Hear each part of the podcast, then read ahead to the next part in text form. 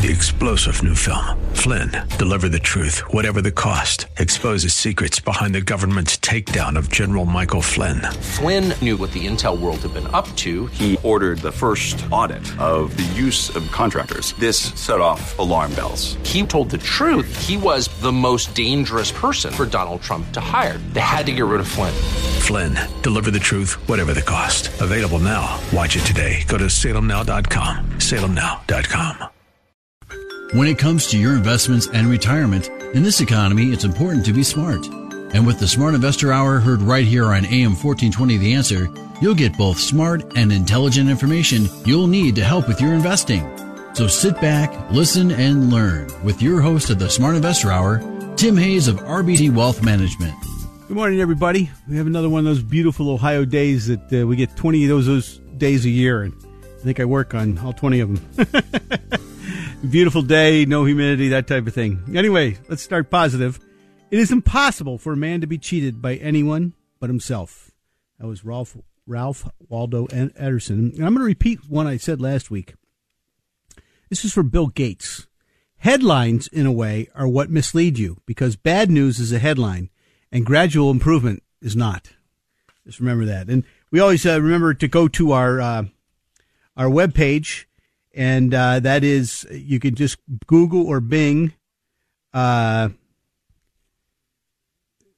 Tim Hayes or, or uh, Tim Hayes Radio, and uh, you get uh, uh, my you get a picture of me, and then it says below it, you know, buy low, sell high, and there's a lot of good stuff on there. There's all, all sorts of information like Bob Dickey's technical analysis every day. We have our our, our weekly market uh, roundup, which is usually really pretty good information You know, it's amazing how many people don't know what's going on, and and it's kind of scares me a little bit. But uh, it's just amazing how much they they don't they're not paying attention. Also, a bunch of stuff on cybersecurity. I highly recommend that in data breaches. We have a new newsletter out for August. It's uh, market strategies, three ways to play defense. You know, we talked uh, two weeks ago, I think it was, or three weeks ago. We said, hey, you know, we're at a point where I think maybe we could pull back, and uh, we came back in a hurry. So uh, there we go. Also, some things you can call in for. You know, uh, my phone number is on that page, and you or you can just email me. It says contact me, email me, that type of thing. Rewriting retirement. It's one of the best pieces I think we've ever put out. It just says, hey, uh, you know, retirement's different these days. Okay, some people work, some people enjoy themselves. It doesn't matter, but retirement's a little bit different. Also, the Savvy Investors Credit Workbook. Look, you got to know both sides of the balance sheet. You got to know the equity part of your portfolio, and you got to go to the debit part of your portfolio. And uh, you know, one of the things that we do is, uh, you know, uh, give credit lines. And look, I, I, think once you know how much you can borrow, uh, you know, you can optimize your cash flow. You can uh, see some timely investment opportunities that you wouldn't be able to. You, you can fund real estate purchases, fund business investments, refinance high interest debt. You can fund major purchases. You can manage unexpected expenses and you can finance an education like that. So there's a lot of things you can do. Uh, plus, we had a healthcare conference, and nobody's called in for this, so I know uh, I think two people have. And usually, you know, we've got about 25, 30 people, and uh, the healthcare conference both one day, both days were phenomenal stuff. Healthcare is cheap, and I'm ta- I'm not just talking about drugs and biotechnology. I'm talking about healthcare. Okay, so no matter look, uh, they can't cut off all healthcare, and what they're looking at is at drug prices because they're the most you know, they're, they're the 10 pin at the alley, okay? Uh, but there are other things that they can do, you know, but we have our best ideas, our uh, dividend growth portfolio, uh, our newsletter for that matter. Uh, so there you go. And, and you can always uh, check up with me on LinkedIn too. Don't forget that. You know, millennials paid the highest rent when entering the workforce with, with a 2017 average of $1,358. Uh, the Gen Xers paid just 850 in today's dollars uh, per rent, and the the silent generation paid under 500. Uh, more than 3 million Americans ages 60 and older owe more than 86 billion in unpaid student loans. Uh, that's why it's such a political, uh, you know, uh, football. You know what I mean? Esports, the term used for competitive gaming, while long a major mainstream sport in China and Korea, has recently become more popular in the U.S. You, you notice a young man just bought won three million dollars here just recently uh, winning a, a, big contest. So um, they are crazy about it. Uh, I don't I don't get it, but that's okay. Look, um, I had some people come into my office. Uh, no, actually, I, I was I was out having coffee with them, and they said, uh, you know, Tim, we're we're looking at Social Security. What should we be thinking about? And you know, they probably wanted me to hear about retirement benefits and spousal and ex-spousal benefits and all that stuff. But I asked them some questions, and I'll ask you these questions also. And you might want to write these down. What is your expected longevity? Do you have any idea? Have you talked to a doctor? Are you married? If so, what's the age difference between you and your spouse? Are you divorced? If so, did any of your spouse's previous marriages last less than 10 years? Are you going to continue working? Are there any children who are minors who are disabled? Uh, are there any dependent parents who might outlive the individual? Is the individual uh, or her spouse or his spouse eligible for a government pension? Those things are really big determinants for for Social Security. So uh, it's there's things you can do, and you know, look, uh, if we looked at annual Social Security statements, you know, which you can get electronically, by the way, by going to www.ssa.gov. So they're now being mailed to workers beginning at age 25, 35. You should see that because, you know, it says something there. It, it says the government will run out of money basically on it. So that's the first thing, but it'll give you a good idea where you're, where you are. And based on the highest 35 years of indexed earnings, workers uh, working a few extra years can increase your benefits pretty drastically. You need 40 credits. That's 10 years to qualify for benefits, just so you know, and earn a, ma- a maximum of four credits per year. And workers taxed on earnings at 6.2%, earnings above 128,000, are not subject to Social Security tax. That's nice of them. But anyway, there's a lot more to it, and I just thought I'd mention that. Uh, but those are the questions I always ask because those are the questions uh, you need to know. That's what it comes down to. Look, U.S. Uh, equity prices uh, to earning multiples are higher than the historically uh, historic average. However, if you take an examination of the changing nature of the business models, suggests that the valuations may be more attractive than they appear. PE multiples for U.S. equities uh, are high, but free cash flow multiples are actually lower than they've been historically. You know, and I guess my question is, how is that possible? As the economy has changed over the years, so too have business models. Uh, new knowledge based businesses are able to convert more of their net income to cash. And that's something you got to remember. And I think the other thing is investment in is recorded on the income statement rather than the cash flow statement. Okay. Uh, the software industry, for example, has cash flow free margins that are uh, several hundred basis points or several hundred or a couple hundred basis uh, percentage points higher than its net income. Uh, by contrast, the uh, machinery industry has a lower free cash flow at, uh, margins at the you know uh, compared to a, its net income margins. Okay, so uh, in, investors should be pretty careful not to simply compare valuation multiples across history, given the changing face of the U.S. economy. That's what I'm trying to tell you. So, you know, uh, the fact that they're going up is is not a big deal. Um, you just got to make sure that you're paying attention. So I, I, was looking at a few things and and you know, the outperformance of growth versus value has really reached epic proportions and it's back higher than it was in June 2000. And if you look at the forward PE spread, value versus the market, uh, value is like way out to lunch is what it comes down to. So look, what we have is the, an economic expansion, which is the longest, but it's the weakest in history and mostly because you know we had a major catastrophe back in 2007 2008 called the financial crisis. But also it's the amount of debt the government put on in the last eight ten years. Uh, but you know i i personally you know and i'm not an economist although i, I have a degree in economics. I, I don't see the in, inevitable uh, recession on the near term horizon. That's you know the numbers i'm looking at. So uh, but it, it's interesting to see this difference. Uh, you know, you know, in value versus growth, it's it's just huge, and uh, I, I, think that uh, people got to understand that. And uh, uh, well, we'll leave it at that. Okay. Anyway, look, I, I've seen a massive shift in the composition of a couple of the ETFs, most notably the AGG is a bond fund. Um, and, and what they've done is they, they were back in 2008, they were 22% treasuries. They're now 36% treasuries.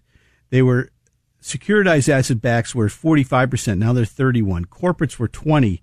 Now they're 25.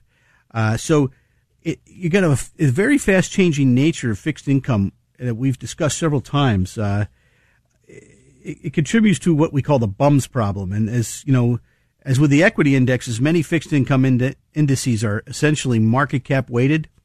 And in the uh, equity uh, market uh, weighting means that most historically successful companies become the most value uh, heavily va- uh, weighted. I'm sorry. In the cap weighted in, uh, fixed income index, however, the most heavily weighted equities are those that have listed the most debt. All right, so it, it becomes you know that's why they call them bums, right? But six, you know, fixed income indices can become risky at probably the worst time, and I, am just saying this. You know, you're probably aware that we've been in an ultra low investment rate environment for the past many years. And by the way, I've been saying that for a long, long time. I say we're going to be lower for longer for a long, long time. Uh, the trend has only recently begun to change, but but among the results of these historically low yields, uh, maybe also that the bond market itself has become more risky. So, and by the way, you know, when I say bond market, I'm talking about CDs, I'm talking about municipals, I'm talking about everything. So that's why I said you got to buy yield when it's up. You know, don't go chasing yield now, okay? Uh, unless you're trying to redo your mortgage, then you should. But are ETFs and passive investing the best solution for fixed income exposure? Is I guess my big question. And two of the main reasons cited for the growth of ETFs, which largely track passive indexes over actively managed funds, are cost and performance. However, you know, those arguments uh, for the virtues of passive, uh, passive investing is usually something akin to less than X's or stock pickers and have outperformed the S&P, blah, blah, blah. But the key here is uh, based, you know, on some of the difficulties we've seen in the bond market. Uh, I, I, don't know if passive investing is the way to go at this point, but, you know, we'll just uh, leave it at that. Um, I did notice that technology still leads the group, although uh, the the direction has been faltering a little bit. Uh, anything growth is is kicking rear end, and uh, so is an uh, S and P 500. Precious metals has one of the best directional moves I've seen, and we've talked about that for some time now. And I, I sent the e- email out to everybody who was on my list. Utilities and and real estate investment trusts have lost steam. They're still in the top ten, but they've lost steam. And we've been talking about that for some time too. So, as a matter of fact, real estate on the Dorsey Wright system broke below uh, three uh, percent, uh, uh, and that's not good. And they also broke below zero on the overbought, oversold area. So they're getting more oversold, and it'll be interesting to see if they continue because, you know, we're, we're now at 1.86 on the ten year. So uh, we we didn't hold is what it came down to. What was really interesting this week, I think, is that the dollar rallied and interest rates went down. And with that dollar rally, oil got crushed on Thursday. It was down $4. And that's getting crushed in my eyes, okay? So the point is, uh, you want to be careful. Stay tuned.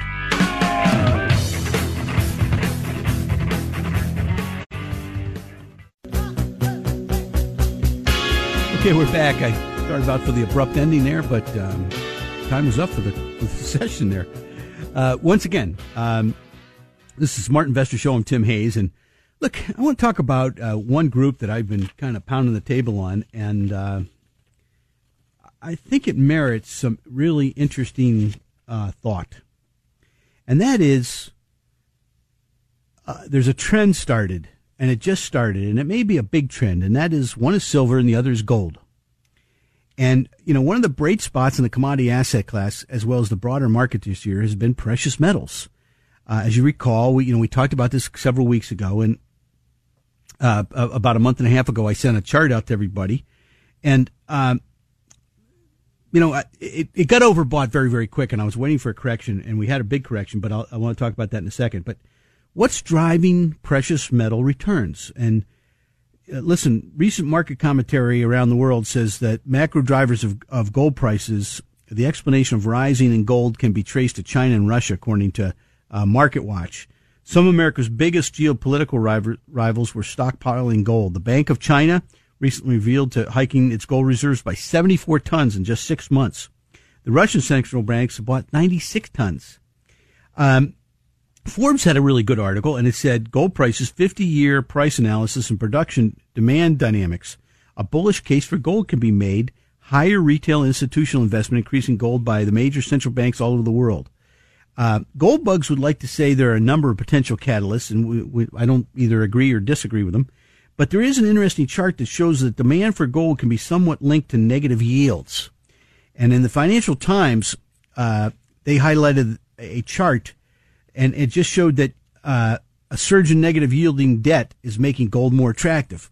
Look, why do you want to, you know, if you're in Germany, why do you want to pay the government a quarter of a point to to take their debt on? you want them to pay you, right?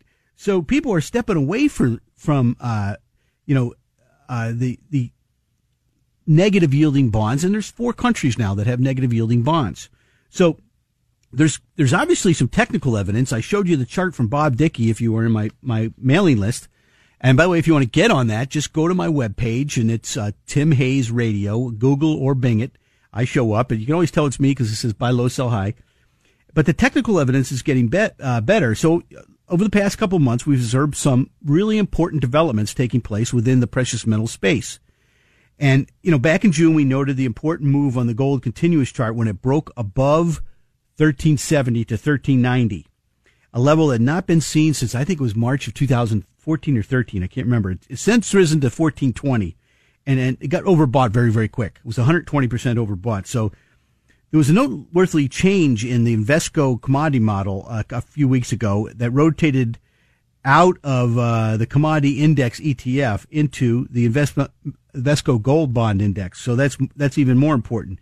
And then with precious metals back in the spotlight, we looked at the relative strength relationship between gold, silver, and uh, interestingly enough, gold had been on a buy signal versus its precious metal con- uh, counterpart for about a year, and it's still that way. Uh, it looks like it's although silver is picking up uh, relative strength against the market.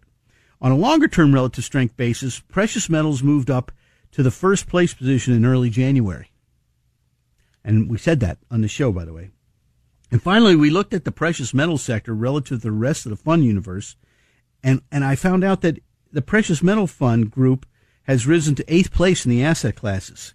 So good technical evidence. Now, look, uh, if we look at, uh, all the different ETFs out there, Russia was first, technology was first, a second, U.S. mid cap growth, U.S. large cap growth, aggressive growth, all sector, all sector growth. Gross been running the show and the S&P 500 indexes and then precious metals.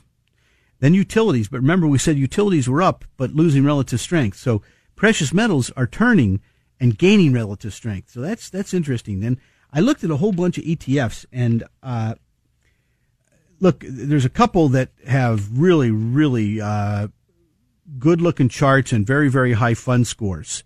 Uh, and I'm not going to tell you which ones they are. You have to call me, but I, I like them and uh, it, it's you know. By the way, the silver trusts are, not gaining. There's only one silver trust that's gaining, you know, above three on the Dorsey Wright system. So that's that's kind of interesting. But look, it, in addition to showing strength in the dynamic asset level investing, uh, the precious metal sector has also demonstrated improvement in, in favored sector uh, spectrum, and it became a favored sector two weeks ago. So, you know, we, the uh, Dorsey Wright follows 40 sectors, so uh, there's only six sectors that are positive right now. So that gives you an idea uh, what we're seeing. And I've seen some of the major ETFs gain really good, consistent improvement. Remember what Bill Gates said. They don't talk about just consistent improvement. They just, you know, they want to talk about the high flyers or the bad news.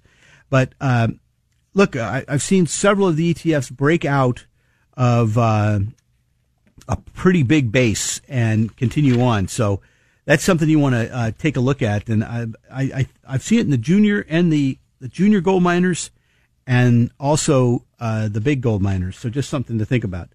So I had a question from uh, Ed, and Ed asked me, Tim, what's the difference between low volatility and low beta?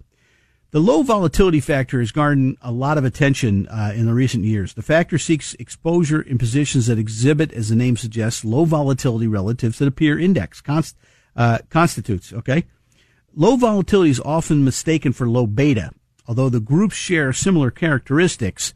They uh, they are a few key differences that are worth noting in order to better understand potential uh, allocations and the uh, portfolio behavior.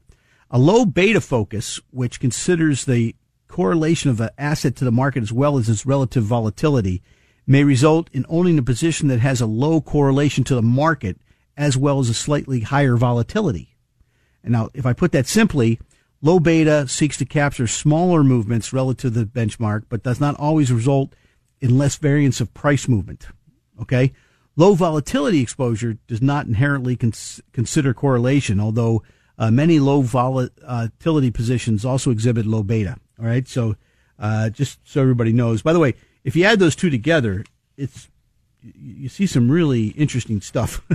I did notice that the the percent positive trend for the New York Stock Exchange broke a, broke or hit fifty, and that's that's a big positive. Uh, so, you know, right now we have forty two percent of all the stocks uh, trading above their bullish support line, and and it's, it's sitting the the, uh, positive trend is sitting at forty nine point six six or fifty on its chart because it it hit it. So we, we typically see healthy markets when the indicator is above fifty. Uh, so we're we're close, but we're not there yet. Um, we still we'll still only have six sectors that are positive. So it, it's it's kind of an interesting time. Uh, I did look at a lot of stocks that were right at their bearish resistance line that would, if they broke out, would be very, very positive. Uh, there's a whole list of them, and um, they would become number fives instead of number twos or threes. So, look, the Fed cuts uh, should should boost equities. It didn't. The Fed cuts should lower the dollar. It didn't. It should, if a, you get a lower dollar, you should have gold go up and you should have oil go up. Oil goes down four bucks. Gold got hammered, although gold turned around fairly quickly. Uh, the strong U.S. dollar has been a headwind for the earnings per share in U.S. stocks since 2018. And the Fed, uh, should cut, uh, I mean, the Fed should cut again, I, I, think, my, my opinion, but it should support a weaker dollar, but it, it, it didn't happen this week. So, there's a materially less market liquidity right this moment. Uh, depth in in uh, I, I, think that uh, you know when you have less liquidity, the chances for uh, a, a, rally uh, are less because people are willing to sell. So, look, the, the longer term cycle indicators continued to build positively. We were overbought. The fact that we are going to sell off. We did see quite a bit of a move between cyclicals and defensive rotation. And I'd, I'd probably start to accumulate some of the more cyclicals on a on a pullback. The ten year Treasury uh, has not found yield has not found a bottom yet. Remember, the old low was 1.3 something, and uh, we're at 1.85 now. So that's it's been a huge. I mean, we're down 50 percent from the high a year ago uh, when we told you to buy the yields. The financials were were looking pretty good up until uh, the Fed meeting, and then they got whacked. Um, the you know the monthly quadrant balance indicator, uh, which is uh, it measures the percentage of stocks with rising monthly momentum, uh, was at about sixty percent. So sixty one point four to be exact. So that's getting up pretty high. Eighty would be a you know peaking area. So we, we thought maybe there'd be a bit of, of a pullback here. The advanced decline line is up, but it's not it's not looking beautiful, but it's still up there. Uh, there's still a lot of stocks being left behind. Um, but I am seeing uh, the, the cycle parallel continue, the four year cycle that we talked about all the time on the show. And I think we're going to have some more zigzag chop through quarter three, to the end of quarter three. And then I think quarter four could be uh, very, very good. And, and the first quarter of next year be very, very good. Uh, but I am seeing, you know, if I if I take the cyclicals, the Morgan Stanley cyclical index versus def- def- uh, defensive sector, it looks like we're about to turn up. Uh, you know, or we're we're about to until Thursday and Friday. So we'll we'll see what happens there. The the ten year bond yields are as oversold as I've ever seen them, and they keep getting more oversold. And the dollar, I think, broke uh, through to a, a new high, uh, which I wasn't expecting. I don't think anybody else was, and I, I'm still trying to figure out why. but it did, and then it reversed the next day. Uh, actually, the day it broke out, it reversed very quickly on very high volume. So I guess uh, my question is is you know which way is it going? And I'm I'm really not sure. The reversal on high volume usually is negative, so we'll just keep that on on the go. And and and oil just broke down completely, so it made a, actually a lower high. So I don't think oil's going up anytime soon. Um, the financials were looking really really good until Thursday when yields broke below 1.9, and, and now they've pulled back. Remember, it's the uh, the net interest that's important for them. Okay, uh, but they do look good long term, and their relative performance versus the uh, S and P 500 seems to be reversing the 2018-19 downtrend. So we'll keep our fingers crossed on that. The bank index uh, was looking especially good uh, on relative performance versus the rest of the S and P 500 sector versus the S&P 500, it's still not really breaking out. But the industrial sector, the only thing I'll say is that the relative performance is not that great. Transports, uh, we'd like to see the relative performance pick up there. Uh, the trucking group still looks good, but uh, utilities, like I said, weekly momentum is turning over. They're at the top of their trend line, and the relative performance is breaking down. So you want to stay away from bond surrogates uh, coming up here somewhere. I don't know what, exactly when. Okay, this is the Smart Investor Show. Stay tuned. We'll be right back.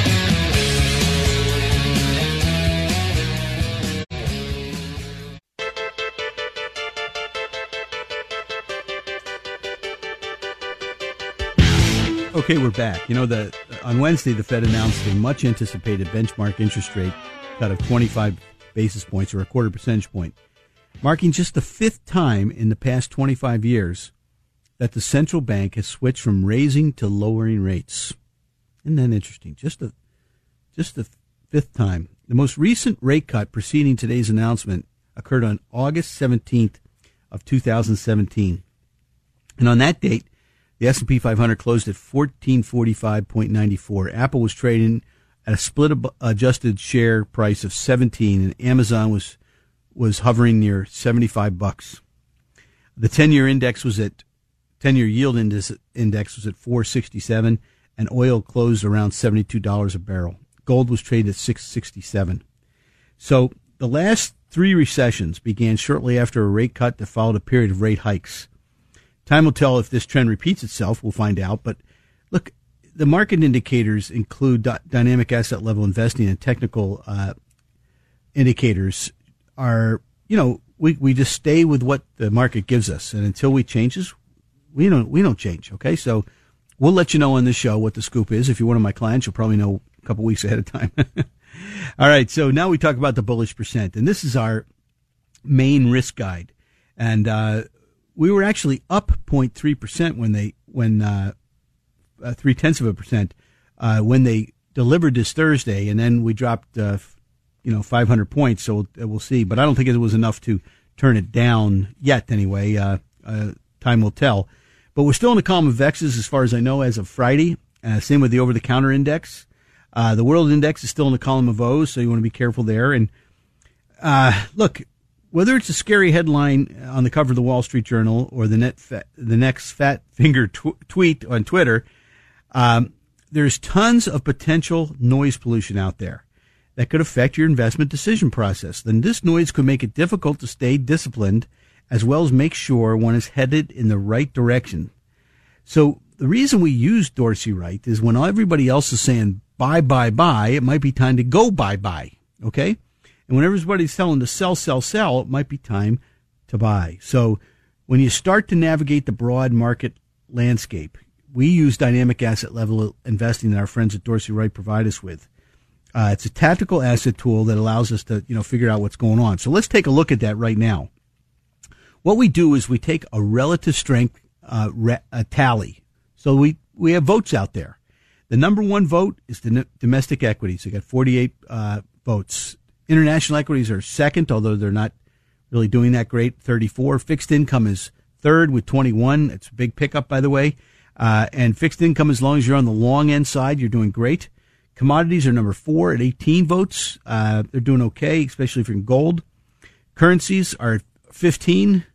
They're not doing so good. Cash has six. So if you review the macro landscape, you can continue down the path of allocation to evaluate sub asset classes. So the dynamic asset level investing uses the same methodology system to evaluate sub asset classes, so you, you, can take a look at those. And what I mean by that is,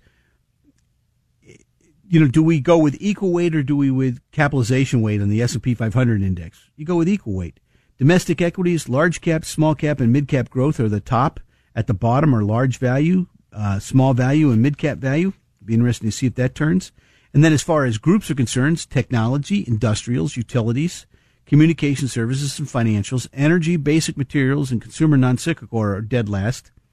As far as international equities, uh, Europe, emerging Europe, uh, Asia Pacific emerging are the top two. You know, Latin America is dead last, but I think if you take Latin America out and just put Brazil, Brazil's up there in the beginning. So in fixed income, it's U.S. corporate and high yield debt, long duration U.S. treasuries. Dead last are short uh, duration U.S. treasuries. Commodities, precious metals by far has the lead. And then as far as currencies, it's the U.S. dollar. Like I said, it broke out when, you know, normally uh, when you cut interest rates, the dollar goes down. Okay. When you cut your interest rates, usually, you know, you raise your interest rates to protect your currency. Uh, it doesn't always work, but uh, uh, there we go. So domestic equities still have the top votes, and they gained gained some more this last week. Uh, it'll be interesting to see uh, just a couple, like five or six. It'll be interesting to see uh, how long they maintain that. we had a brief period of time back in 2015 and 2016 where they, they stepped aside. So we'll see if, if it holds up here. But as of now, I, I don't see us breaking down yet. So, uh, you know, we, we, we have had a couple tough days and I got a lot of phone calls, which is usually positive. I looked at all the indexes. Uh, the Dow, you know, still positive, still in a column of X's. Um, most of the foreign markets are have turned down again, although I think the EEM is turned down less than most. Um, the mid cap and small cap indexes have had positive, uh, or column of X's had positive weekly momentum. Small cap a week less than everything, and then the QQQs, the equal weight, and the S&P 500 Trust, uh, which is capitalization weight, have all been positive for seven or eight weeks. You know, the equal weight uh, was interesting because it it broke uh, a, a, triple bottom. So um, that was on uh, Wednesday, uh, the Fed meeting. So be interesting to see if it holds. The, the bullish support line's way down there. I mean, it's like 200 points down. So, uh, you know, we, we don't have, um, a, uh, you know, a sell signal or anything like that, but, uh, you know, I think it's closer to a sell signal than it, you know, it was, uh, a week ago. Now, we said, uh, we were overbought. You know, we, we could have a corrective phase a couple weeks ago, and I believe last week too. You know, Bob Dickey's been saying this is a place where we've been, uh, you know, we, we normally would pull back. Uh, and he's been quite, quite good. Uh, as I looked at all the bullish percents for all the groups too, and we, we were at seven, now we're at six. Uh, so stuff happens. But electric utilities, w- which were at 85%, are now at 74. Uh, so I would wait on those. Waste management and semiconductors are at 65. Um, so they're still okay. Aerospace is at 60, Wall Street's at 55, and precious metals are at 38. We do have three groups that are unfavored that are below 30. They are drugs, oil, and oil service. Now, I'd be looking at a couple of these names uh, the computers, uh, drugs, uh, forest paper products, healthcare, household goods, uh, media, restaurants, and telephones, uh, and uh, textiles, and also transports they're all in what is known as bull confirmed status, but they are not favored yet. So they're holding up there, but you know, you'd like to see them go to a favored sector. And why do we look at favored sectors? Well, you know, if, if you're in a favored sector and you buy the worst stock, you'll probably outperform the best stock in an unfavored sector. It's that simple. I mean, there's hundreds of studies on it, and uh, you just got to remember that. So we want to stay with the favored sectors. That's why we only talk about the, you know, there's 40 sectors that we follow we only talk about six. Uh, and our friends at Dorsey Wright are the keepers of those sectors, so uh, we always give them credit. You know, I, I looked and um, protect uh, tele uh, housing was uh, went to unfavored this week, and uh, telephones or telephony went from favored to average, and protection services, which have been unfavored, went to average. so, you know, we did lose. It's kind of weird. We were hitting new highs, but we were hitting it with only four or five sectors being favored. uh, which is really kind of interesting. I, I looked at the foreign markets and um, I, I was just looking at emerging markets and it was just, you know, what some of these things are made of. Uh, you know, like when you have the EFA, you know, what's in the EFA. And, uh, you know, the more I looked at it, um, the more they have really spread these out a lot to a point where, uh, you know, I don't know, uh, you know, some of them, it's probably better just to buy the country and, and to follow the country if you're, if you're charting it because some of the ones that have multiple countries in it are a little bit harder to track. And I, I think, uh, you know, one country goes south and you're, you're in trouble. So, um, that, that's all I'll say about that subject. And, you know, like fixed income, as expected, the Fed reduced the federal funds rate. Um, the U.S. Treasury five yield yield index, the FY, FVX, printed an X on its default chart, forming uh, but not breaking a triple top, which is interesting. Um, the index remains, you know, basically on a sell signal, so the yield's not going up anytime. Uh, but the U.S. Treasury 10-year index reversed into a column of those and now sits at 1.86. The 30-year Treasury index also reversed down is now at 2.42. It was at 2.5.5 last week. Believe me, if you were long those bonds and you were on margin at uh, the Chicago Mercantile Exchange, you just made yourself a fortune. so the 10 year index has now broken another double bottom at 19 and a half. So uh, it's really interesting. You know, the bond market is just getting pummeled and they're going long uh, in a big way. So, uh, look, within the asset class uh, group score, I consider, uh, I continue to see leadership uh, in the long duration groups, the U.S. government long, uh, most notably. Um, and I'll just, you know, that's where the money's going, folks. As far as commodities, uh, crude oil has been positive for five weeks up until Thursday, and then it it died. Gold was positive up until Thursday, it died. Uh, copper continues to to uh, plug away. It's been positive for seven weeks now. I, I wonder. Friday was down pretty hard, so commodities got hit again. I, I think the CRB index may have hit a new low uh, dating back to 1973. Isn't that interesting? The, the British pound this week, when, uh, with our, our boy Boris getting involved, uh, hit a brand new low. Um, and and now the the uh, Labour Party got uh, voted in Scotland, so it'd be really interesting. So now let's talk about relative strength. Uh, relative strength is uh, very positive you want your, your stock to have positive relative strength versus the market and its peers. And if it does, you're in great shape. Okay. Uh, so we have, we, we list a, a buy signal and some of these stocks, like I said, Danaher's been on a buy signal for a long, long time. Uh, Aon's been on, you know, five, six years, but there's been a lot of stocks out there. So here's one that's had a, been on a buy signal for a long time. Arch Capital Group. Our friends at Marshfield have owned this stock for a long, long time. I don't think they're buying it anymore, but, uh, Anika research. Uh, by the way, both these showed up on my charts. Uh, it's been on a buy signal, looks pretty good. Diebold, which has been down in the dumps, blew the cover off the ball on their earnings this last week, and and has has turned into a very interesting looking chart, probably buy on weakness. Uh, Gentex, as in the automobile business, Meritage Homes, a lot of home builders starting to show up. Uh, Power Integration, that's a semiconductor equipment company. Uh, Sonic Automotive, Tempur Sealy, uh, Knowles Corporation. Um, which is uh, in the telecommunications area in 5G play, I think. Uh, TransUnion, uh, Ichor Holdings, which is semiconductors also, uh, and also TransUnion, which is uh, the TransUnion, TransUnion TR, which is industrial goods. On the sell signal, this is where you got to check on things. Cameco, uh, Carbonite, iRobot, Next Gen Healthcare. Uh, stay tuned. We'll be back.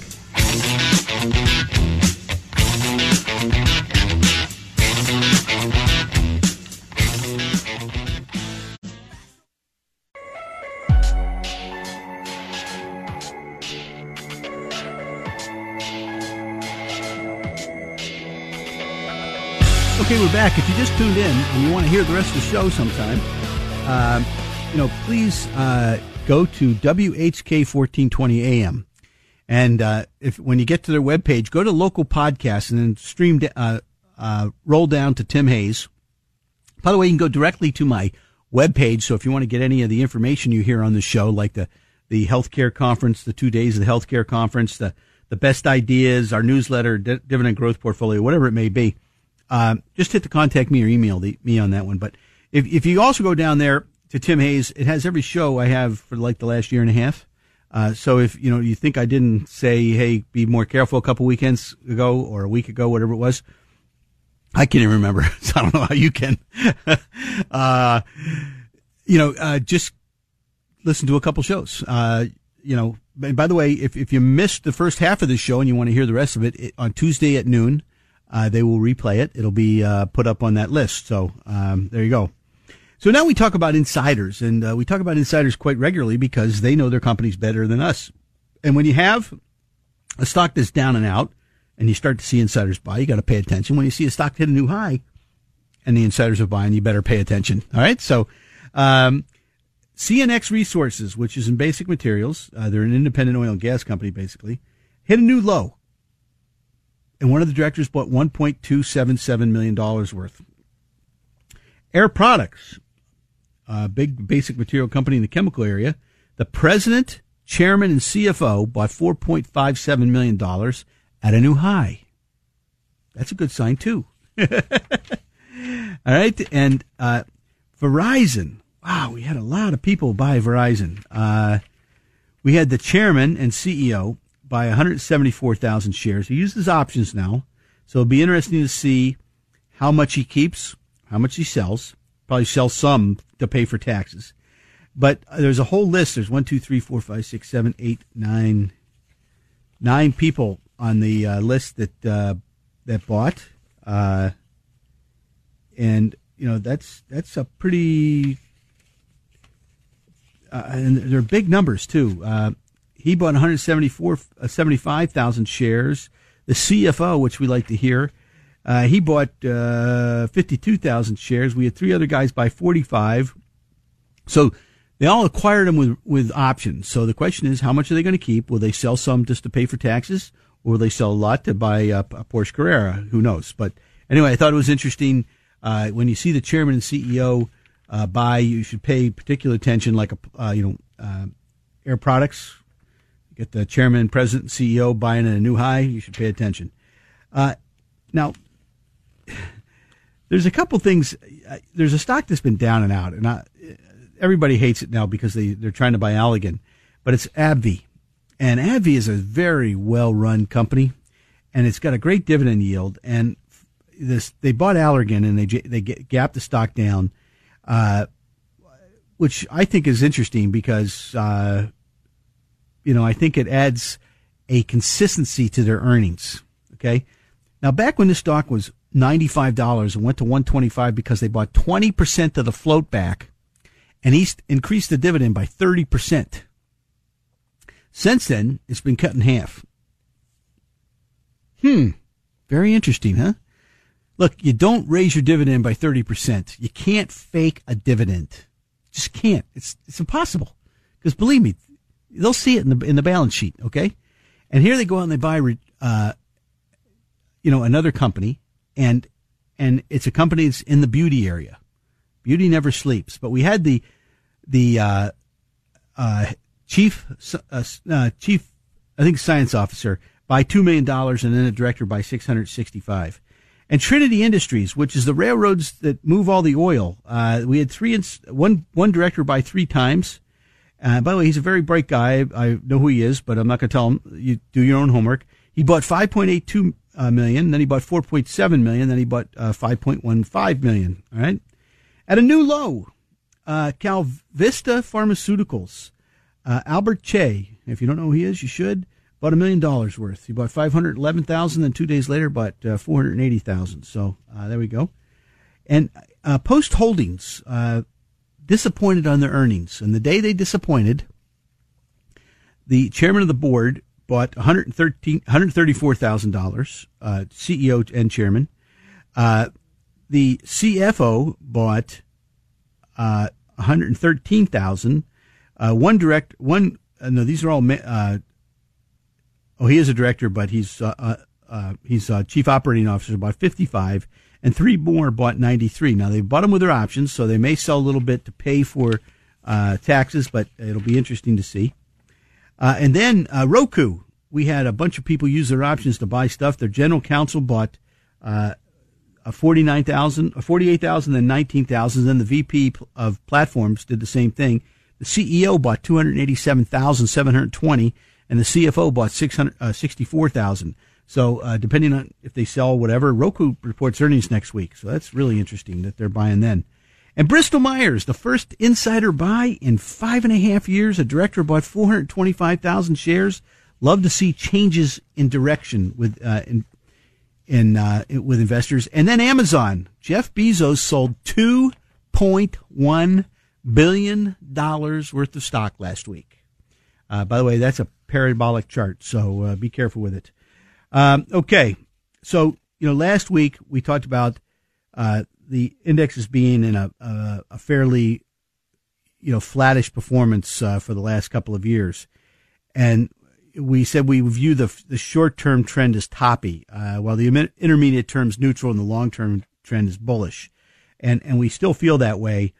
Um, we are correcting a little bit, so if we correct, it might be a good time to put more money to work. I have two really good stocks, uh, plus a couple other names that I really like, but two stocks that I think could go up big. Um, and I'm starting to talk to my clients about it. I'm, I'm actually waiting for some weakness. Uh, gold broke out, uh, went from uh, 60% over oversold to 120% overbought broke out and then pulled back hard on, on the day the Fed made their announcement, but it held. So here we have the dollar breakout to a new high and gold held. So this negative yield thing may be what everybody's talking about. Uh, but you, you got to pay attention. Gold looks like it could go to 1700 to me. That's just, you know, that's not a prediction. That's just my thoughts. And, uh, you know, don't buy from a guy on the radio unless you're doing business with a guy on the radio so you can talk to him later. Long term um, is a very, very bullish chart. Uh, that's all I got to say. It's a tremendously uh, bullish chart. Uh, you know, I said last week that the support levels we thought on the Dow were around 2650, and then the next one would be about 20, uh, 2490, uh, 24,900. Uh, so I, you know, we're we're probably going to head there. We we broke through that uh, recent uh, support level on the on the S and P that we talked about last week. The bank index did not break through the triangle pattern, so it's it's it's going to test the low again, the low side. The Russells, the Russell held. So the smaller stock indexes, you know, which have lagged, uh, the performance of the large cap indices these years held. That's really interesting. Okay, uh, so we'll see what happens. Uh, so look, you know, we talked about the Dow Jones, uh, you know, at a new high and the steepness of the uh, the move uh, and the mixed action of a lot of groups. You know, we suggested that there could be a small short term peak coming into into play, and um, I guess the question is, you know, will we see um, uh, a, a, new leadership emerge? I mean, they're hammering uh, uh, Amazon. They're they hammered Apple, you know, they, they were up and then they hammered them again. You know, will growth eventually give up and, and value come through? And that's, that I think is the million dollar question. And, you know, look, uh, we did have oil uh, break down in a triangle pattern right to the top of the triangle. I mean, right to the downtrend line or the uptrend line. I'm sorry. Uh, so it'll be interesting to see if it holds there, uh, because you know, in the past that uh, it's been a wild ride with oil.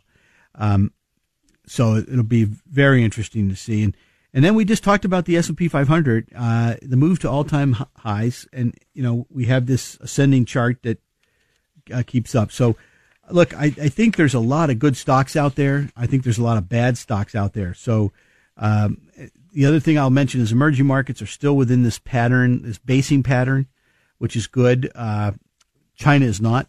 China broke down a little bit on Friday, so I uh, I I bought a little bit at about the same price, so I probably have to hit the road.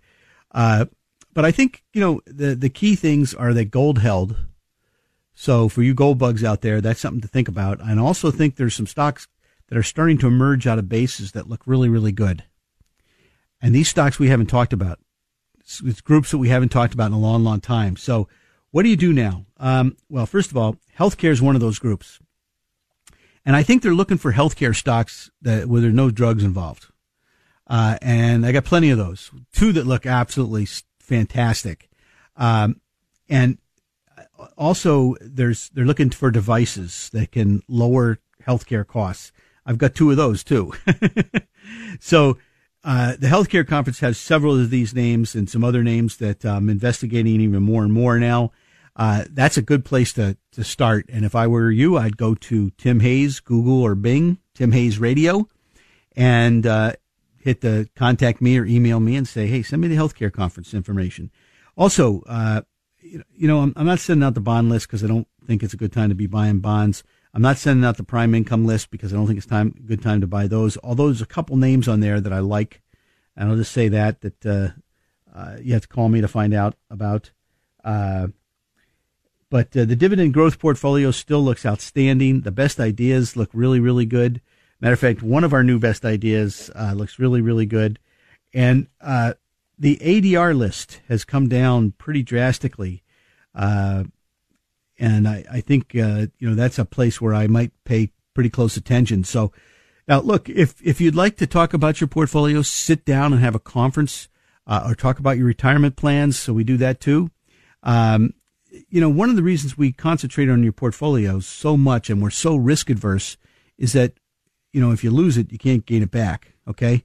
Um, the the uh, the question is, is it still good for the long term if it, if it pulls back? And look, there's been a lot of stocks that have, have gone down much further than most people anticipated. And the insiders have been wrong. They, they've they've bought more than they ever had, and they've been wrong in some cases, in more cases than normal. So it's been an interesting time. But in the meantime, we'll uh, we're, we're kind of risk averse, so we'll, we'll look into that. Go go to the webpage, just contact me. We'll have coffee. In the meantime, have a great weekend. This is Smart Investor Show. My name's Tim Hayes. Remember, buy low, sell high. Thanks for listening to the Smart Investor Hour. To reach Tim during the week, call him toll free 888 223 7742. That's 888 223 7742. Or visit his website rbcwmfa.com slash Tim Hayes. That's all one word in the address bar rbcwfma.com com slash Tim Hayes. Please join us again next Saturday for the Smart Investor Hour to hear more smart investing from Tim Hayes of RBC Wealth Management. Three star general Michael J. Flynn, head of the Pentagon Intelligence Agency, knew all the government's dirty secrets. He was one of the most respected generals in the military. Flynn knew what the intel world had been up to, he understood its funding. He ordered the first audit of the use of contractors. This set off alarm bells. The explosive new documentary, Flynn, Deliver the Truth, Whatever the Cost, and covers the facts behind this scandal. Flynn told the truth. He was the most dangerous person for Donald Trump to hire. I find out the worst enemy that I'm going to face in my life is right here in America. They took my assessment and they wanted me to change it. And I was like, I'm not changing it. They had to get rid of Flynn with in depth interviews, archival footage, and never before seen personal records of the man behind the headlines. I just felt like I was drowning. Flynn, deliver the truth, whatever the cost. Available now. Watch it today. Go to salemnow.com. Salemnow.com.